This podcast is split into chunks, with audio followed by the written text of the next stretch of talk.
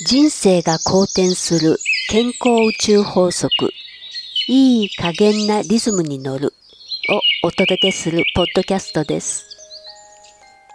こんにちは。健康リズムカウンセラーのみさおです。今日は自律神経の仕組みから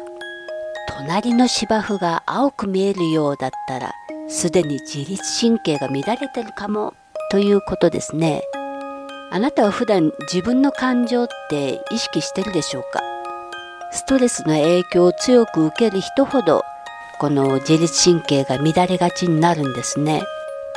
自律神経にはね交感神経と副交感神経という2つのねアクセルとブレーキの役割を持つものがあるんですけどこのバランスがやっぱり整っていないと心身ともにこういい状態で過ごすことができなくなるわけです。そこで感情のコントロールってじゃあどういうふうにしたらいいのかなということなんですね。普段お友達とかママ友とかまあ同僚とかですねそういう方たちそういう方を見ていて羨ましくなったりすることってありますか？まあいろんなものを見たり聞いたりしてるとついついあああっちがいいなこっちがいいなとか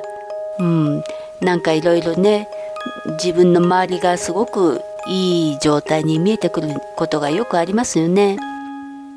まあそれはやっぱり他人のことを気にしてるから隣の芝生が青く見えるっていう状態にはまっちゃうわけですね。でもその瞬間もう自律神経的に言うと心乱れるうんそういう状態になってしまってるわけですね。また苦手な人言動をちょっと気にするような場合まあ私だったらこうするんだけどなとかまあこんだけやってあげたのにちっとも感謝ないよねとかなんかついついこう口に出したくなるようなこともねあるかもしれませんけどまあそういう時自分を落ち着けていく自律神経を整えていくために必要なことっていうのがね、まあ、対策として3つあるんですね。1つは余計なことは見ない2つ目は余計なことは言わない3つ目は余計なことは聞かないまあこれを意識するだけでも自律神経っていうのはもう格段にね整ってくるんですね。ストレスの半分以上が、まあ、軽減するかな。まあ、人はねどうしたってコントロールできませんから自分が行動言動を変えていくそのことで自分の身を守ることにつながりますから是非この辺はね気をつけていただければと思うんですけど、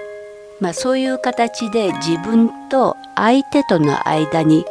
こう線引きをするわけですね。そうすると自分の心が安定してくるわけです。まあ本当はね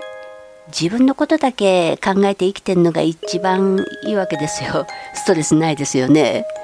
うん、ただわがままでそうするということではなくて、まあ、私の場合だったらばこのポッドキャストのタイトルにもありますけどいい加減なリズムに乗る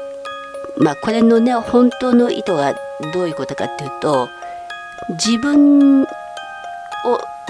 自分本来の在り方で健康を保つ自分のご機嫌は自分で取るまあ人それぞれね自分の心地いいリズムっていうのは違うわけですね。なので自分がやはり安心して対応できる心のゆとりが持てるそんなリズムを自分で認識しておいてほしいわけです。そうすると人のことはね冷静に見えてくるし、まあ、人との付き合いもね平常心でやれるわけですね。で人にもこう過剰な期待をしなければまあね人から心を乱されることもないですし自分とね他人とをこう意識して分けることで感情をねコントロールしていくことができます。まあ、その時に、まあ、注意した方がいいことっていうのはねすぐ反応しない。まずはよく自分自身よく考えるということですね。その考えたことを紙に書き出してみる。そうするといろんな可能性っていうかねそういったものが見えてくるしいろんなシミュレーションしてみるとあこうこのやり方がいいかなっていうのがねなんとなく分かってくるかなと思うんです。でそういうふうに考えてることをこう文字として書く、まあ、手書きの方がいいですねできればそうすると自律神経も整いやすいわけなんですね。でこの時のポイントとしてはいくつかね案を出してみる一つだけじゃなくてねそうすると、まあ、選択肢がありますからいろいろなあのメリットなりデメリットなり考えた上でどうしたらいいかなっていうことをやっていくと結構落ち着いて考えることができますよね。で人間誰しも完璧じゃないですから、まあ、その日その日いかにこう精一杯生きるか、まあ、そういったことにできるだけ集中する常にそれを意識できるように自分のね心をメンテナンスしていくっていうことが大事になります。まあ、自分自身も周りのみんなも健康で幸せになるように自分のことは自分でコントロールできるように意識していけたらいいなと思います今日もいい加減なリズムでお過ごしください健康リズムカウンセラーのミサオでした。